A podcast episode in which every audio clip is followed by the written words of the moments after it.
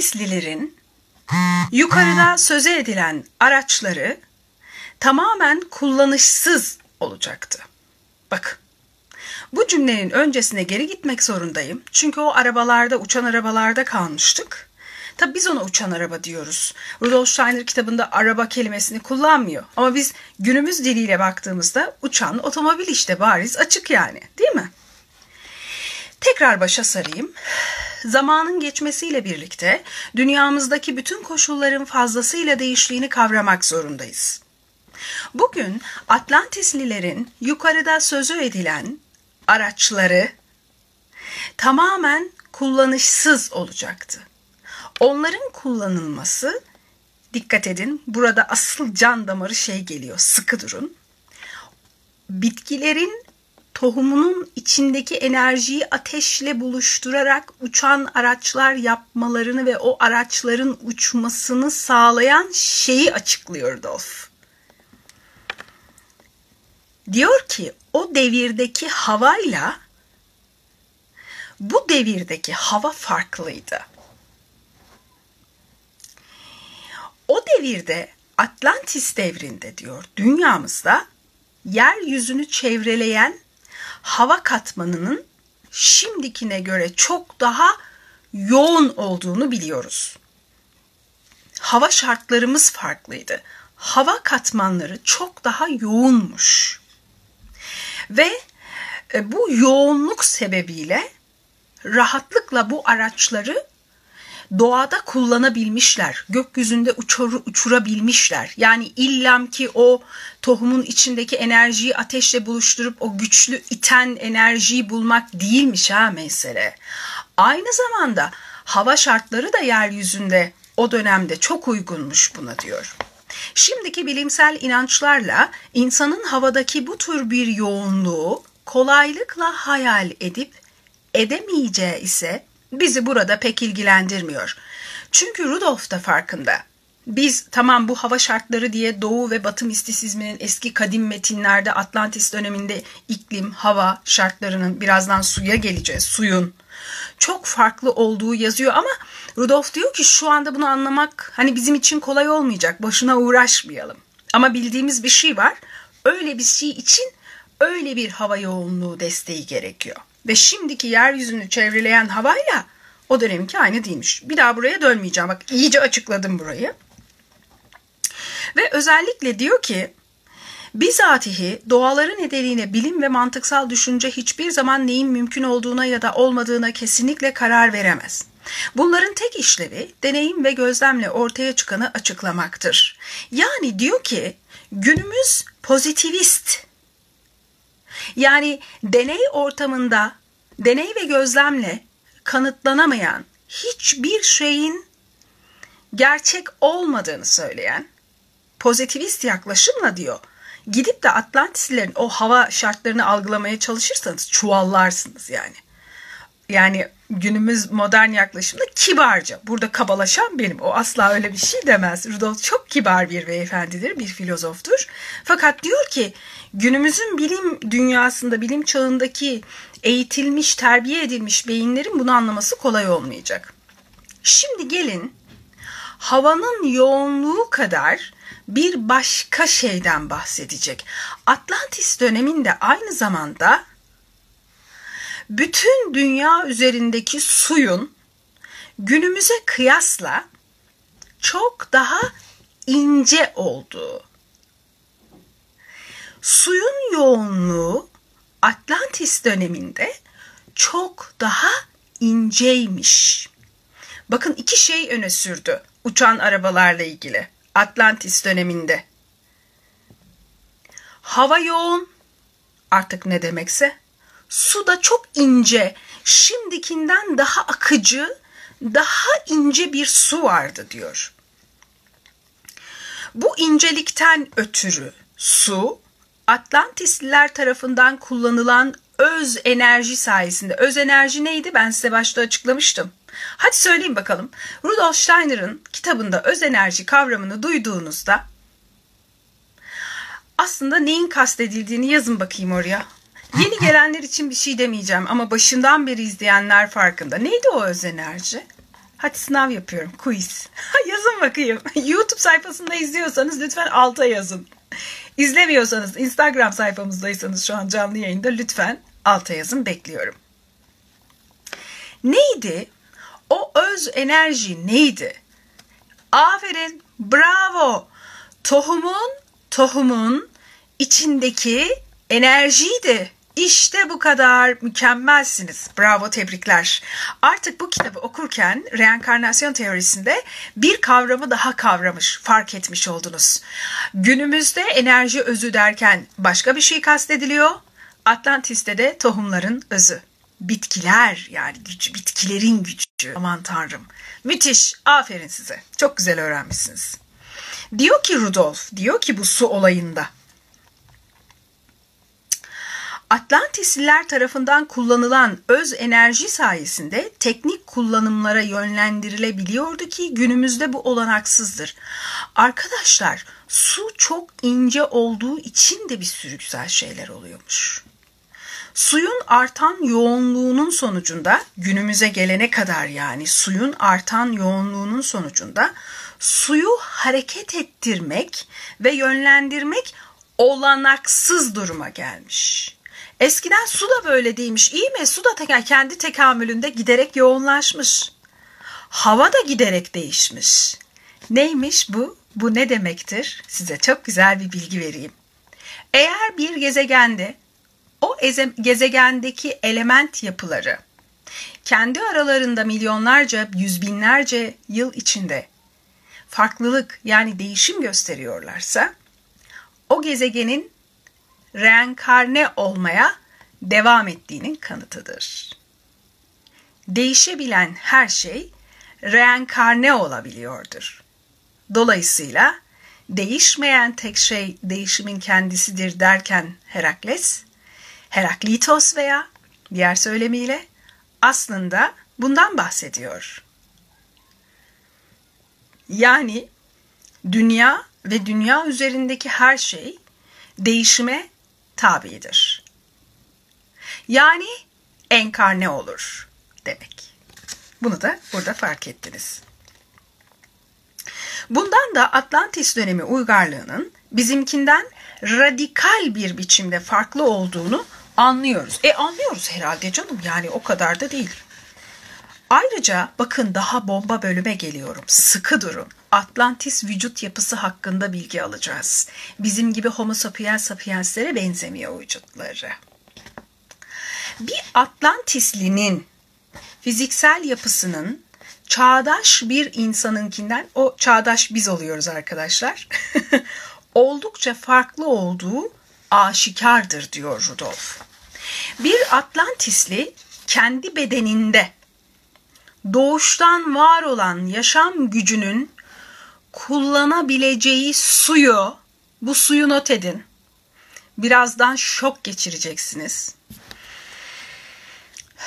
Doğuştan var olan yaşam gücünün kullanabileceği Atlantis'in içinde bir yaşam gücü var. O yaşam gücü de su kullanıyor. Cümlenin devamı şok edici. Burayı iyi kavrayın istiyorum. Bugünün fiziksel bedeninde mümkün olandan oldukça farklı bir biçimde içine alıyordu. Şimdi ne diyor mesela biyologları, tıp uzmanları dinlediğimizde? Vücudumuzun işte yüzde yetmişi, kimisi yüzde bilmem kaçı oranın önemi yok. Vücudumuzun büyük bir oranının sıvılarla kaplı olduğunu söylüyor. Mesela vücudumuzda şu kadar su var demek de Türkçe düşüncede yanlış bir şey aslında. Su nedir? Size de öneririm. Tapırınızda her gün en az 2-2,5 litre su için. Bakın ben benim tapırım bu. Benim ayrılmaz ikilim, kankam. Şimdi bu kankamın içindeki ve benim vücuduma aldığım bu canlı organizma, bu canlı su. Şimdi bu suyun aynısı mı benim vücudumda var? Yo. Demek ki vücudumuzdaki şeyin adı sıvı. O yüzden vücudumuz %70 ya da bilmem ne su değil de sıvı demeyi tercih edersek bence e, oldukça mantıklı konuşmuş oluruz diye düşünüyorum.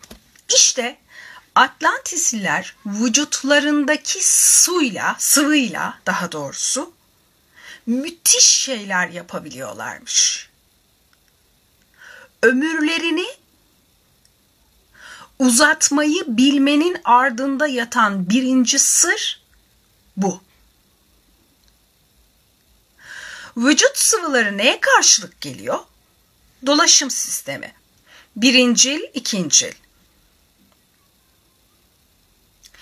Dolaşım sistemi ile ilgili öz enerjileri kendilerinin bu kez doğuştan getirdikleri yaşam enerjileri yani biz insanların homo sapiens sapiensin kundalini adını verdiğimiz kuyruk sokumumuzda uyuyan bir yılan aslında o yılan değil o piton bu arada.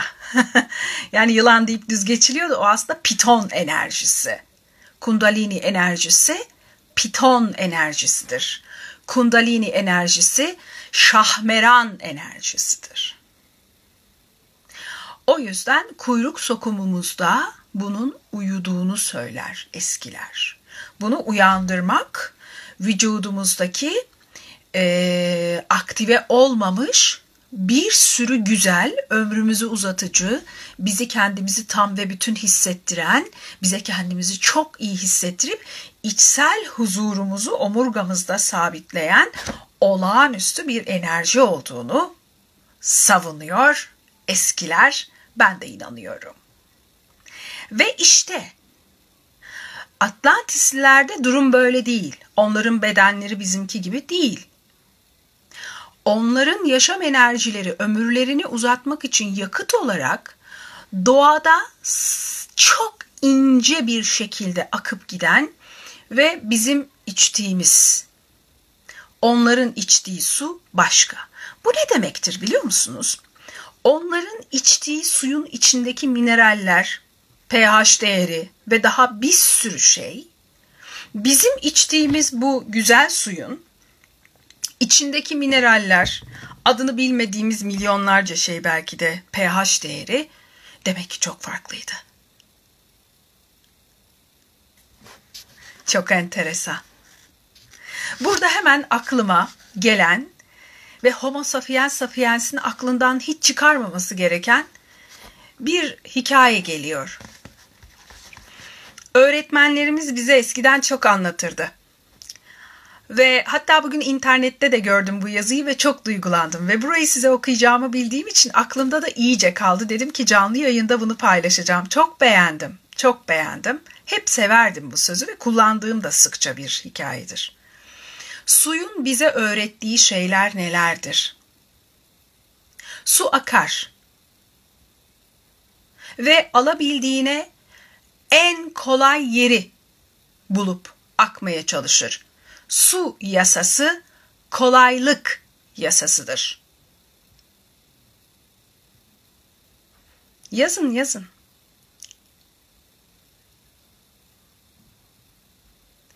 Modern zamanlarda denizlerin tanrısı Poseidon temsili üzerinden gökyüzündeki Neptün hakkında konuşuyoruz değil mi? Geçtiğimiz yüzyıldan bu yana. Su artık Neptün. Ama Neptün piyasada yokken binlerce yıl su, ay ve Venüs'tü. Atlantis döneminde Venüs hükümranlığı yoktu. Hatırlayın. Ama ay vardı.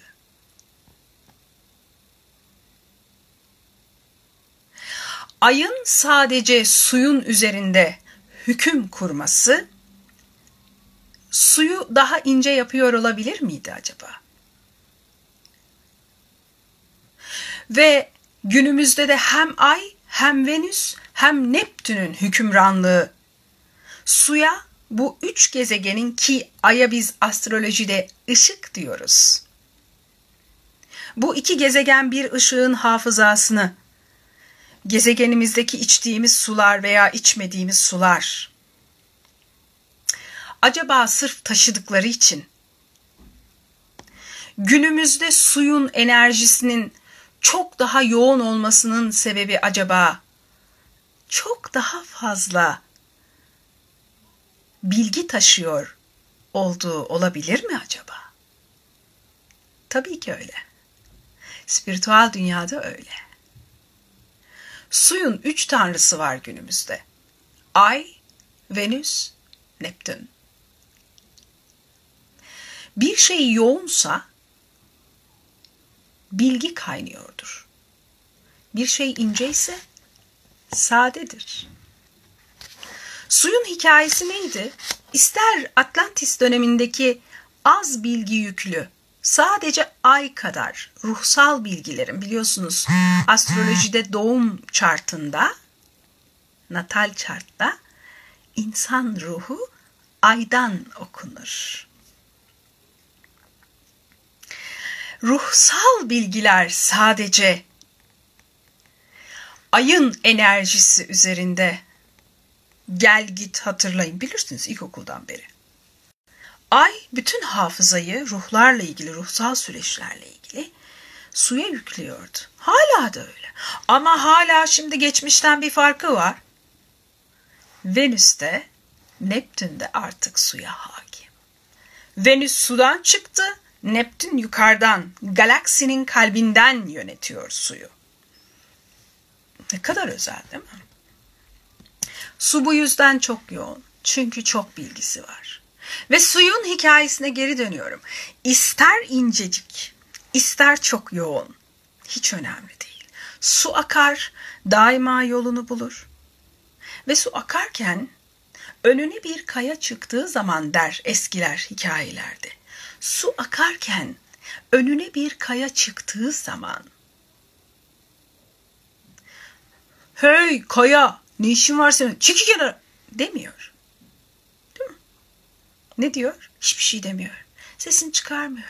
Sessizce kayanın etrafından kıvrılıp gidiyor. Bakıyor olmuyor, gidemiyor. Doluyor, doluyor, doluyor. Piu! Kayanın üstünden sıçrayıp yoluna devam ediyor. Ama kayayı dövmüyor. Kayayı incitmiyor. Kayayla zıtlaşmıyor. Umursamıyor bile. O şey yok onun için. Suyun zekası böyle bir zeka.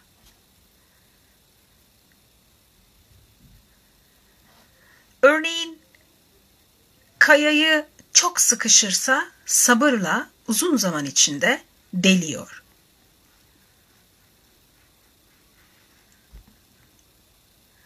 Ve o kayanın içinden akıp gidiyor.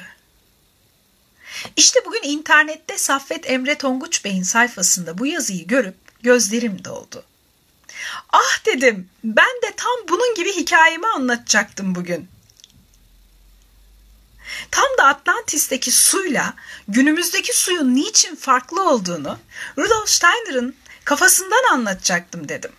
Ve o sayfada bunu görünce hizalanmaya şükrettim. Mükemmeldi. Çok heyecanlandım. Onun Instagram sayfasında derli toplu bunu okuyabilirsiniz ki hepinizin bildiği hikayeler ama olsun çok güzel.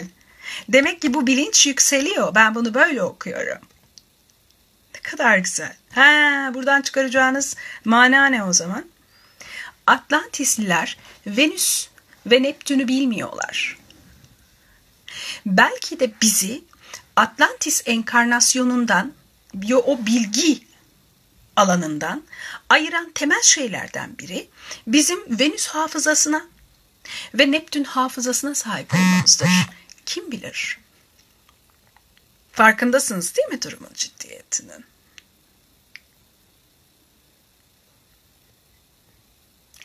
Bir Atlantisli vücudundaki sıvı o kadar duru ve ruhsal ki Bakın herhangi bir e, araştırma kitabında şu bilgiyle çok kolay karşılaşırsınız. Biz ölürken ruhumuzu çeken aydır denir eski öğretilerde. Ruh kendi tekamülünde yedi arşı alemi tekrar seyahate çıkmadan önce aya çekilir denir. Belki de Atlantislilerin bu kadar duru, saf ve temiz bir şekilde öz güçlerini hiç de girif davranmadan çok yumuşak ve çok rahat bir şekilde bedenleri üzerinde rahatlıkla ömürlerini uzatacak şekilde düşünceleriyle bedenlerini yönetiyor olmalarının altında saf haliyle ruhların alemi olan ay aleminde sadece oranın ruhsal bilgisine maruz kalayan suyu içip vücut sıvı akışlarını bu şekilde demindirdikleri içindir. Belki bizim homo sapiens sapiens olarak matematikte bu kadar ilerliyor oluşumuzun sebebi içtiğimiz suda kayıtlı olan bilgilerdir. Çünkü o su vücut sıvılarına dönüşüyor. Burada niye bu kadar çok kaldığımı şimdi çaktınız mı?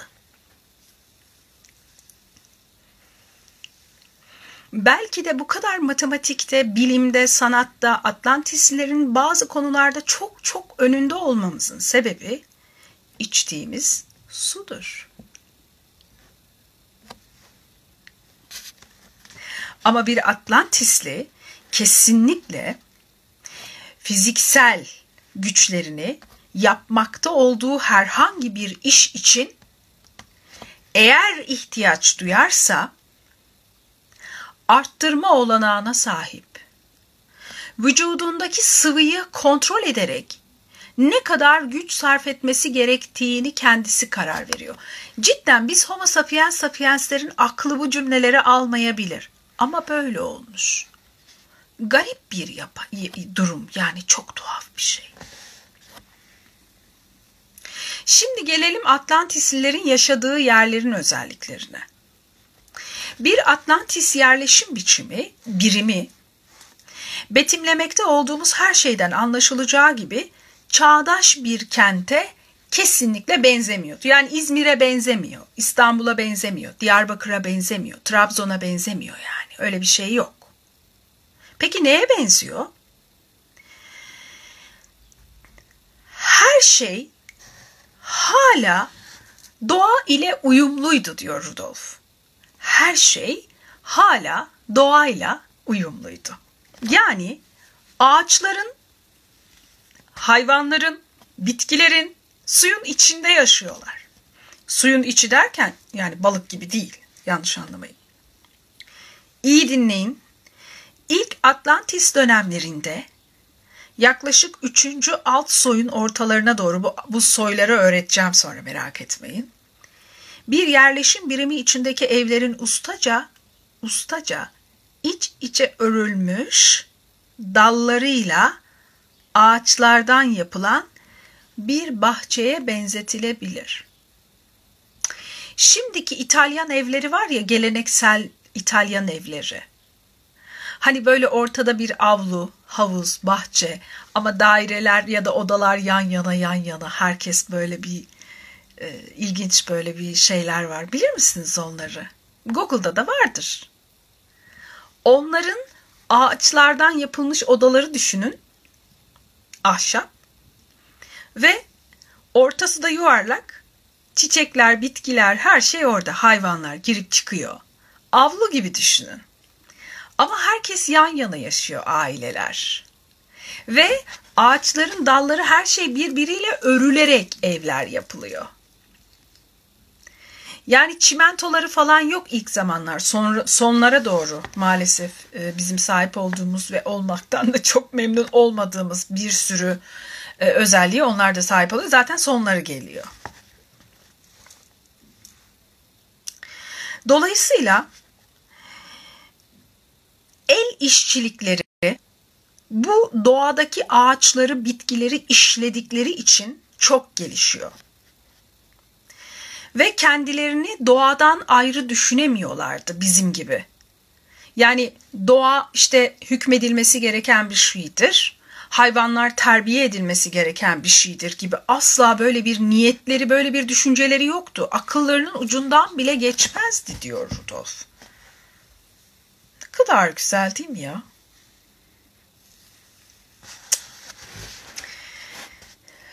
Atlantisliler için doğa bütün insanlar için ortaktır. Doğa kendi malları değil demek istiyor. Yani paraları yok. Yani arsa alıp satmıyorlarmış özel mülk kavramı öyle bizim gibi değillermiş. Doğa onların evi olarak görüyorlar. Her yer onların. Burası benim ülkem, sınır bu diye çizmeyi yıkılmaya yakın öğrendiler. E o yüzden yıkıldılar zaten. Doğadan koparsan sonun ne olacağı e malum yani. Bir saçımı da beğenemedim ben bir şöyle bir böyle. Ve özellikle Atlantislerin yukarıda tanımlandığı gibi manevi ve fiziksel güçlerle donanmış oldukları fikrine aşina bir kişi daha da erken dönemlerde insanın görüntüsünün bugün görmeye alışık olduğu her şeyi ancak birkaç özellikle anımsattığı noktasını da hatırlayacaktır. Sadece insanlar değil, doğal çevrede de zaman içinde çok büyük ölçüde değişimler oldu. Bitki ve hayvan türleri farklılaştı. Doğası yeryüzüne ait olan her şey değişime tabidir diyor Rudolf. Dünyanın bir zamanlar yerleşik olan bölgeleri yıkıldı. Diğerleri ortaya çıktı. Atlantislilerin arkadaşlar ataları başlıca kısmı sıkı durun, sıkı durun. Atlantisler için yok şu coğrafya bu coğrafya diye sürekli böyle kalıntılar bularak yorum yaparlar. Rudolf Steiner Atlantislilerin atalarının başlıca çıkış yerinin günümüz Asya'sının güneyi olduğunu söyler. Bu Rudolf Steiner'ın fikri değil. Eski metinlerin incelenmesi sonucu yani en eski ulaşılan metinlerde en en en yani Mısırlıların sakladıkları o kaç bin yıllık metinlerde ilk haliyle şöyle demişler.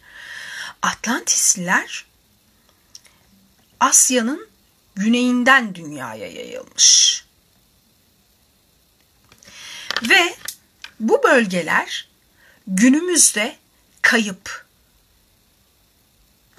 Eğer Atlantislerin atalarını bulmak istiyorsak ne yapacakmışız arkeologlar ve araştırmacılar olarak? Asya'nın güneyine gidip her bir dört yanı kazacakmışız.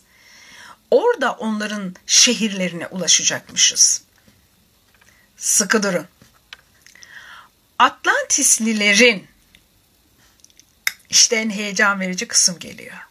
Lemuria adını duydunuz mu? Hani böyle şimdi lemurlar var. Çok komikler. Google'a yazın bilmeyen varsa resimlerine bakın. Ölüyorum onlara. Tipleri çok komik. Tabii onlar o değil. Yani isimleri aynı gibi. Lemurlar onlar. Bu Lemuria. Atlantislilerin ilk çıktıkları yer Asya'nın güney tarafları diyor. Ve oralar artık kayıp. Teozofi diye bir şey duydunuz mu bir alan? Yazın Google'a anlarsınız. Teozofi yazılarında bu kişiler Lemuryalılar olarak anılır. Çeşitli gelişme aşamalarından geçtikten sonra bu Lemuryalıların büyük bir kısmı dejenere oldular. Ve bu dejenere olanlar bodur insanlara dönüştüler. Bunların soyundan gelenler hala dünyanın bazı kısımlarında yaşarlar ve vahşi kabileler olarak anılırlar. Şimdi size Türkçeleştireyim. Cüce kavramını duydunuz mu? Cüce, cüceler, Yüzüklerin Efendisi, Tolkien. He? Heh, oradaki cüceler anlamındaki cüceler. Lemuryalıların bir kısmı dejenere oluyor. Ruhsal açıdan. Çünkü insanın ruhudur bedenine yansıyan. O dejenerasyon o 2 metre 5 metre boyundaki Atlantislilere sonradan dönüşecek olan Lemuryalıların gerçekten ruhsal olarak işlevlerini tamamen yerine getirmeyen kısmı çeşitli sebeplerden dolayı cüceleşiyor. İşte tarihteki cüceler dejenere olmuş Lemuryalılar. Peki dejenere olmayan kısmına ne oldu? tabii ki Atlantis denen soya dönüştüler. Ne oldu? Lemuria halkının ancak küçük bir bölümü gelişmesini daha iyi ileriye götürebildi.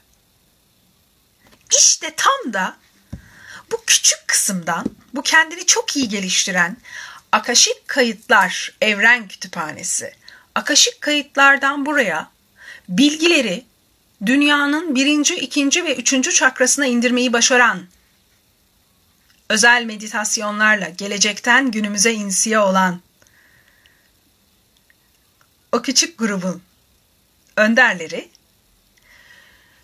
küçük gruplar o önderlerin sözünü dinlediler ve ökült yanlarını günümüzde ökült kelime olarak kullandığımız o yanlarını güçlendirdiler. Ve ortaya ne çıktı? Atlantisliler çıktı. Atlantislilerin atasoyu Lemuryalılardır. Lemuryalılar kim? Bilen var mı? Asya'nın güneyinde ortaya çıkıp sonra dünyanın farklı coğrafyalarına gidip orada da yerleşen çünkü sabit orada kalmıyorlar. Söyleyin bakalım. Lemuryalıları diğer ismi ne olabilir? Eğer benle çalışan biriyseniz zaten bilirsiniz. Mutlaka ara ara bir yerlerde heyecanla söylüyorum. Söyleyin bir tahminde bulundun. Vallahi birkaç saniye sizi bekleyeceğim. Heyecanlıyım. Hadi yazın bakalım.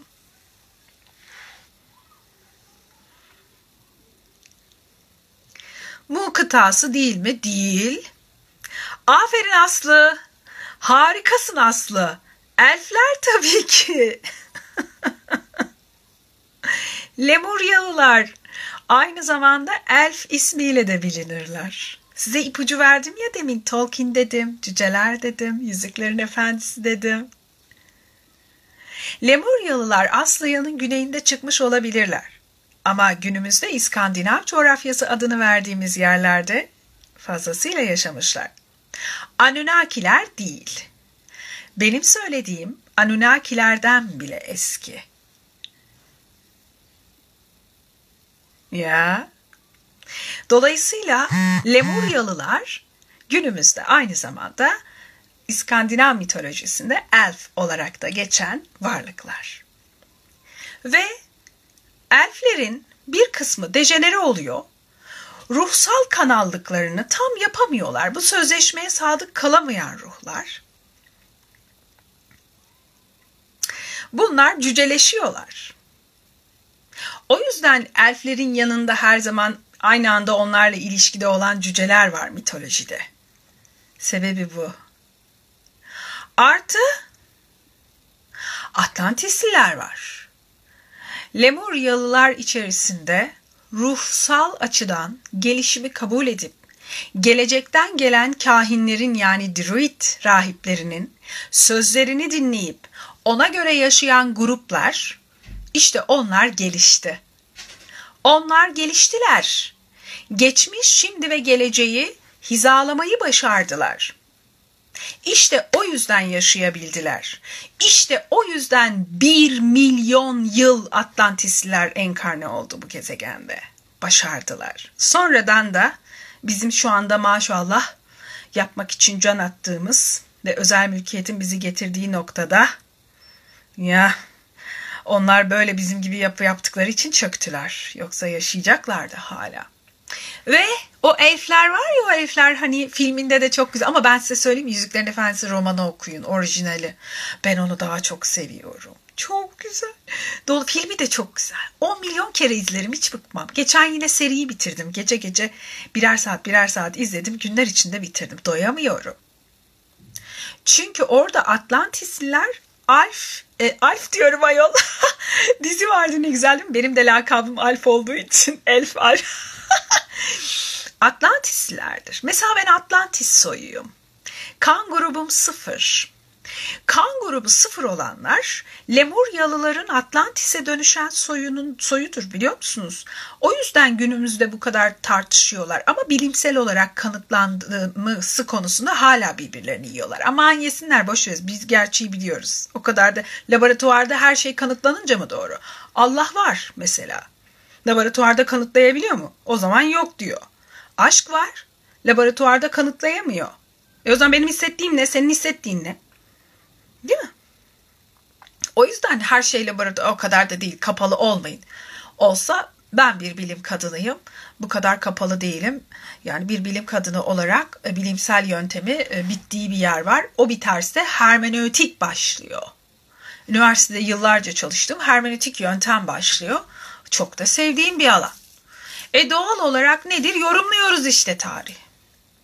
Kimden? Rudolf Steiner'dan. Ne kadar ve orada o filmde Atlantis sembolü de yine elfler. Yani elfler aynı zamanda Atlantisler. Mesela A, B kan grubunuzsa sizin siz daha o elf daha elf tarafındansınız. Daha hala o vejeteryan, çiçekler, çiçek tohumları yiyerek, çiçek tohumları yiyerek ömrünü uzatan, çiçek tohumları ha bildiğin o kadar uzun yaşamaları ve zarif olmalarının sebebi o hayvan yemeye başlayan lemur soyu Atlantis'e dönüşü. Ben o hayvancılardan. Sıfır kan, kan grubu o yüzdendir ki sıfır kan grubunda e, temel besin kırmızı et ve genel olarak et. Kırmızı et tüketmediğinde sıfır kan grubu pozitif negatif fark etmiyor. Gerçekten hasta olabilir. O yüzden kan grubunuz sıfırsa ve buna rağmen vejeteryan olmaya çalışıyorsanız dalgın, yorgun ve bu halinize alışırsanız da depresif kalırsınız yani.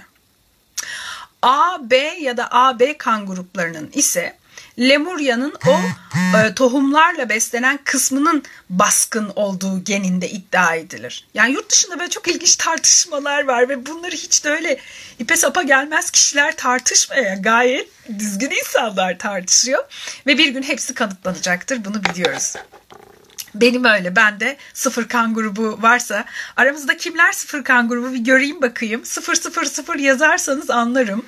A, B olanlar da yazsın. Onlar da daha çok o Lemuryalıların orijinal hali. Mesela sizler koku kullanmalısınız. Sizin şifanız koku. Çiçeklerle çok güzel konuşursunuz. Kan grubu A, B falan ya da AB olanlar negatif pozitif önemli değil. Çiçekler çiçek ektiğinizde tutar, çiçekler sizinle konuşur. Bense hayvan ektiğimde benimle konuşur. Kediler, kuşlar bana bayılırlar. Ben de onları. Yılan çok severim. Piton çok severim. İnşallah bir gün pitonlarla uyuyacağım. İşte herkes herkes kendi e, baskın DNA'sındaki baskın şeyi de görsün yani. Çünkü biz evet homo sapiens sapiensiz ama onlarla birlikte oldu atalarımız evlendi çoluk çocuğa karıştı yani biz meleziyiz onların bir tür yani gerçekten. Bense etsiz yaşayamıyorum Aslı et yemem lazım. Sevgili Atlantisliler, sevgili Lemuryalılar. Ya Aynen öyle yani gerçekten. O yüzden çiçekler A, B, AB kan grubu olan insanlarla çok iyi anlaşır. Ee, hayvanlarsa sıfır kan grubu olanlarla daha iyi anlaşır. O yüzden yani ama olsun hepimiz Leburyalılardan geliyoruz deyip olayı kapatıyor. Hayır biz homo sapiens sapiensiz aynı varlıklar değiliz çok farklıyız. Atlantislerle biz çok farklıyız. Sadece gen havuzumuzda kesinlikle etkileri var baskın bir şekilde. O yüzden e, çok güzel yani kesinlikle. E, akrabalığımız var diyelim. Öyle diyelim canlı yayında. ileri gitmeyeyim ben. Yanlış anlaşılmayayım. Şimdi özellikle Lemurya halkının ancak küçük bir bölümü gelişmesini daha ileriye götürebildi bu kesimden Atlantisliler ortaya çıktı. Daha sonra yeniden benzer bir durum meydana geldi. Atlantis halkının büyük bir kısmı dejenere oldu ve bunların ufak bir kesiminin soyundan gelenler de Ariler denilen soy olup günümüzdeki uygar insanlığı kapsarlar. Hiç duydunuz mu Arileri? Ariler Ariler. Biliyorsunuzdur canım. Ha? Akınlarıyla meşhurlar. Mezopotamya. Arileri hatırlayın. Derslerde mutlaka öğretmenleriniz anlatmış olmalı. İşte o hani Hitler'in kendini dayandırdığı soy. Hitler diyor ya, biz safkan Ari ırkıyız. Niye? Çünkü Hitler'in teorisyenleri Rudolf Steiner'ı eş zaman aynı dönem gibi düşünün. O kitap bu kitapların popüler olduğu dönemler, yıllar gibi düşünün. Friedrich Nietzsche ile Rudolf Steiner iki yakın kanka olarak ilk bölümlerde anlattım size onu. Bunları zaten bu bilgileri bulup kendi aralarında tabii ki tartışıyorlardı. Ve bu tartışmalar tabii ki kamuoyuna yansıyordu. Ve tabii ki Hitler'in danışmanları gidip ona akıl veriyorlardı. Ve tabii ki bulunan şey şuydu. Homo sapiens sapiens'e gelirken bize yani gelirken en kavşağa dönüp Homo sapiens sapiens'e yolunu açan dönemin Ari dönemi olduğunu biliyorlardı. İşte Atlantislilerle akrabayız dediğimiz bu. Atlantislilerin dejenere olan kısmı gene ruhsal olarak kendini buraya kanal olarak bağlı tutamayan yüzlerce yıl içinde. Onlar da dağıldı. Ne zaman ki akışık kayıtlardan evren kütüphanesinden bilgiyi buraya dünyanın çakralarına indirmeyi başarmış gelecekten gelen enkarnasyonlar olan Druid rahiplerinin sözünden çıkmamış Lemuryalılar Atlantisleri, Atlantisliler Arileri oluşturuyor. Ariler ise biz Homo sapiens sapiens'in başladığı yer olarak kabul ediliyor. Kültür olarak kabul ediliyor. Hitler o yüzden işte Alman ırkı, halkı, ırk gibi saçma sapan bir kelime Üniversitedeyim, antropoloji dersindeyim. Irk kelimesini kullandım. Öğretmenim döndü ve şöyle söyledi. Biliyor musun bilimsel bir yaklaşım değil ırk. Bilimde ırk kavramı yok. Kültür var. Al işte. Dolayısıyla neymiş tırnak içinde? Ari ırkı. Üstün ırk onlar. Çok üstünler. Çünkü Ariler. İşte o Ari hikayesi bu. Onların da Atlantislerin, Druidlerin e, yeni dönem druidlerin bilgilerini takip eden grup olduğunu ve Atlantislerin de kendi içinde ikiye bölündüklerini. Nasıl ikiye bölünme bu biliyor musunuz? Yüzüklerin Efendisi'nde hani Saruman'ın desteklediği, büyücünün desteklediği o göz vardı ya, orklar falan. Bir de Gandalf'ın desteklediği, gri Gandalf kendi, beyaz Gandalf kendi, ak Gandalf kendi yani desteklediği Hobbit, cüceler, elfler, insanlar hatırlayın. O kesim. Bu onu anlatıyor aslında. Kök soylar her zaman yeni döneme ayak uydurabilenler ve uyduramayanlar diye zaman içinde ikiye ayrılıyorlar ve farklı yerlere göçtükleri için gittikleri yerlerde o coğrafyaların özellikleri her neyse o coğrafyanın ismiyle diğer komşu uygarlık ya da komşular ona o ismi veriyor. Örneğin ovada yaşıyorsa ovalı deniyor, dağda yaşıyorsa dağlı deniyor gibi. Ari de böyle bir şey. Dolayısıyla Atlantisliler de ikiye bölünüyorlar. Yok olup gidiyor bir kısım, dejenere oluyor. Yeni döneme ayak uydurup ayakta kalanlar Ariler oluyor. İşte Hitler asil soyunu bunlara dayandırıyor. Salak. Ne halbuki bütün homo sapiens sapiens kaynağı oraya dayanıyor deniyor. Ariler denilen soy olup günümüzdeki uygar insanlığı kapsarlar. Manevi bilimlerin terminolojisine göre yani Mister okulunun terminolojisine göre Lemuryalılar, Atlantisliler ve Ariler insanlığın kök soylarıdır. Da da da dam. Şimdi niçin kan grubumuza göre akraba olduğumuz akrabalıktan dolayı da Atlantis geni mi baskın bu enkarnasyonunuza Lemuria geni mi? Şimdi bunu daha iyi kavrayacaksınız. Çünkü kavşak noktası arıyor olabilir bizim oluşmamız için. Şu anki kafanın, enerjinin böyle. Ama onun öncesinde, onun öncesinde tabii ki Lemuryalılar bölündüler. Atlantis kısmı yola devam etti. Atlantisliler bölündüler, Ari kısmı yola devam etti. Bundan sonra Homo sapiens sapiens sırasıyla hangi üç kök soy üzerinden günümüze gelir devine devine sorusunun cevabı bütün kök soyların en soyu yeryüzünde Lemuryalılardır olarak bilinir.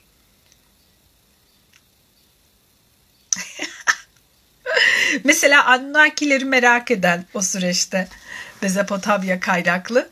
Acaba Lemurya, Anunnaki, Anunnaki Lemuryalıların diğer adı mı acaba? O coğrafyadaki adı mı acaba? Bir araştırın bakalım.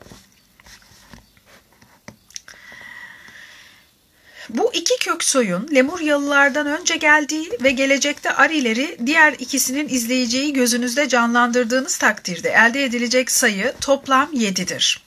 Lemuryalılar, Atlantisliler ve Ariler için yukarıda belirtildiği şekilde her zaman biri diğerinden ortaya çıkar. Bakın ne kadar anlamlı. Biri diğerinden ortaya çıkar. Her kök soy öncekilerden oldukça farklı fiziksel ve zihinsel özelliklere sahiptir. Örneğin Atlantisliler özellikle hafızayı ve bununla bağlantılı her şeyi geliştirirken ki bunu geçtiğimiz videoda öğrendik. Düşünce yetisini ve buna ait her şeyi geliştirmek için de Arilerin görevi olmuş.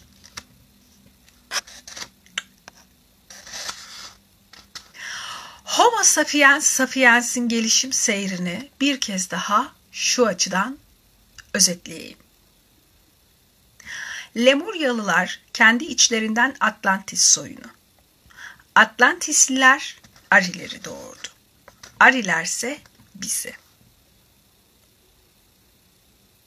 Geçen derslerden düzenli takip edenler Atlantislilerin bizden üstün olan özelliklerinin hafızaları olduğu imgeyle her şeyi hatırlayıp yaptıklarını biliyorlar artık. Atlantis dönemi ve Lemurya'yı da kapsayan bir süreçte hala hafızalarıyla var oluyor bu varlıklar. Ta ki içlerinden Ari topluluğu çıkana kadar. Homo sapiens sapiens'in Arilerden başlatılmasının yaygın olan bu tavrın kökeninde düşünce ve mantık arilerle başlıyor da ondan.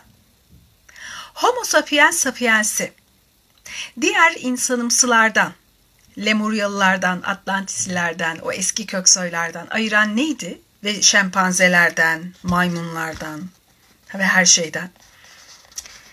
Düşünce, düşünebilme kapasitesi ve tabii ki mantık. Yani odaklanabilme becerisi. Aklın dört sınırının farkında oluşu. Aklın sınırı vardır insanda. Dörttür. O başka bir mantık dersinin konusu. Ona sonra gireriz. Ama mevzu bu.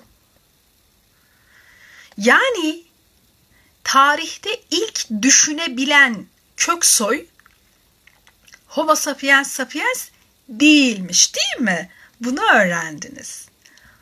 Düşünce arilerle başlıyormuş. Dostlar. Nasıl? Hoşunuza gitti mi bu bilgi? Hı? Siz orada yazarken duygu ve düşüncelerinizi, bilgilerin hoşunuza gidip gitmediğini ben biraz soluklanayım açıkçası.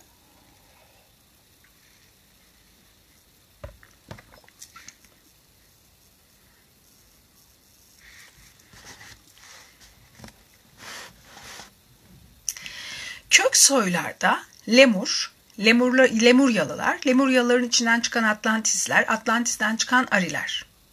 Sürekli geçişler yaşandığını da hayal edin. Ve Rudolf Steiner'ın yakaladığı öğretide şu var. Aslında biliyor musunuz diyor. Yedi tane kök soy var. Biz insanoğluna gelene kadar diyor. Siz en meşhurlarını duydunuz benden diyor. Aslında temel olan yedi tane. Vay be. Yani kimler gelmiş, kimler geçmiş bu 4 mil, 4,5 milyar küsür yıl yaşındaki gezegenimizden arkadaşlar farkında mısınız? Biz kendimizi dünyanın merkezi falan salıyoruz da hiç de öyle değilmiş yani. Acaba onlar da sanıyorlar mıydı? Bence sanıyorlardı. ne kadar ilginç değil mi? Ve özellikle her kök soyda her kök soyda mutlaka aşama aşama gelişmeler olur. Ve her zaman her kök soy sıkı durun. Eski doğu ve batı öğretileri içlerinde aa, nasıl bir bilgi barındırıyorlarmış diyorlarmış ki ister Lemuria olsun ister Atlantis olsun ister başka köksü Ariler olsun bunların her biri diyorlarmış yedi tane aşamadan geçiyorlar her biri kendi içinde yedi küçük küçük kök soylara ayrılıyor. Şimdi bak, şimdi burada uyanık olacağınız, burada kitapta yazmıyor, bunu ben ekleyeceğim ki vaziyeti çakasınız. Şimdi niye yani, yedi niye yani, yani niye yani? Şimdi burayı okuyayım sonra açıklamaya geçer, şok olacaksınız. Her kök soyda ayrıca çeşitli aşamalardan geçilir demiştim. Bunların sayısı her zaman yedidir her bir kök soy mutlaka istisnasız bir şekilde 7 aşamadan geçiyor. Bak bu 7'yi unutmayın. Bir kök soyla özdeşleşmiş bir dönemin başlıca özelliği dönemin genç olmasıdır. Yavaş yavaş olgunluğa ulaşır o dönem ve nihayet dejenerasyona girer. Doğru yani bir şey doğar, büyür, ölür yani dönüşür. Bundan bahsediyor mantıklı. Bir kök soyun halkı, örneğin Ariler, Lemuryalılar veya Atlantisiler, bir kök soyun halkı böylece yedi alt soya bölünür. E tamam. Fakat bir alt soyun bir yenisi geliştiğinde hemen yok olduğu düşünülmemeli. Zaten mümkün değil. Bunlardan her biri kendi varlığını diğerleri gelişirken uzun bir süre koruyabilir. Kesinlikle öyle. Dolayısıyla yeryüzünde yan yana yaşayan ama farklı gelişme aşamaları gösteren topluluklar her zaman var olur. Şimdi bak bu yedi olayına tak, takıyorum ben. O dönemde hakim olmasalar bazıları dahi gökte şunlar var. Ay, Güneş, Merkür, Venüs, Mars, Jüpiter, Satürn. Evet Jüpiter'le Venüs henüz hükmünü tamamen göstermiyor olabilir. Ama simyacının astrolojiye devrettiği olağanüstü bir bilgi var. Yedi arş. Osiris Hermes'le sohbet eder.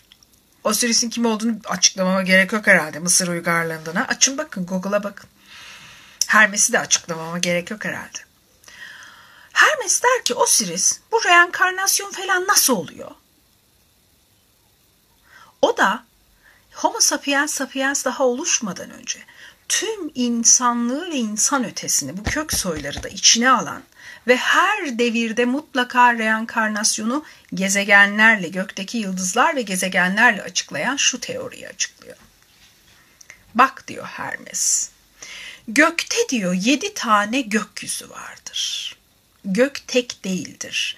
Sen bakınca dünyanın göğüne bakıyorsun ama dünyanın göğünün de üstünde ay göğü vardır. Güneş göğü, Merkür, Mars, Venüs, Jüpiter, Satürn gökleri vardır diyor.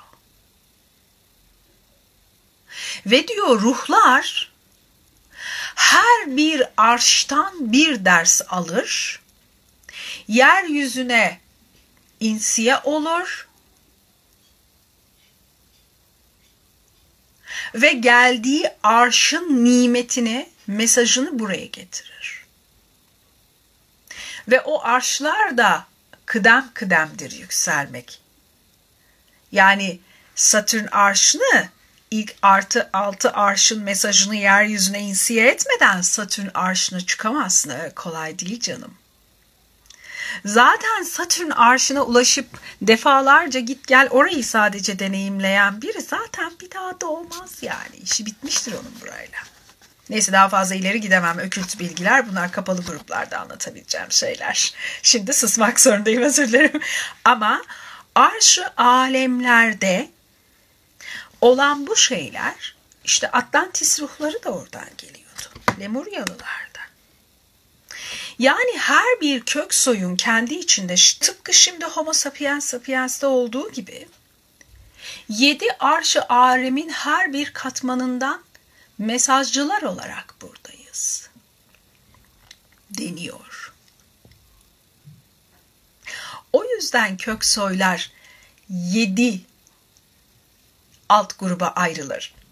Çünkü yedi farklı mesajı getiren yedi farklı kümeden oluşur her bir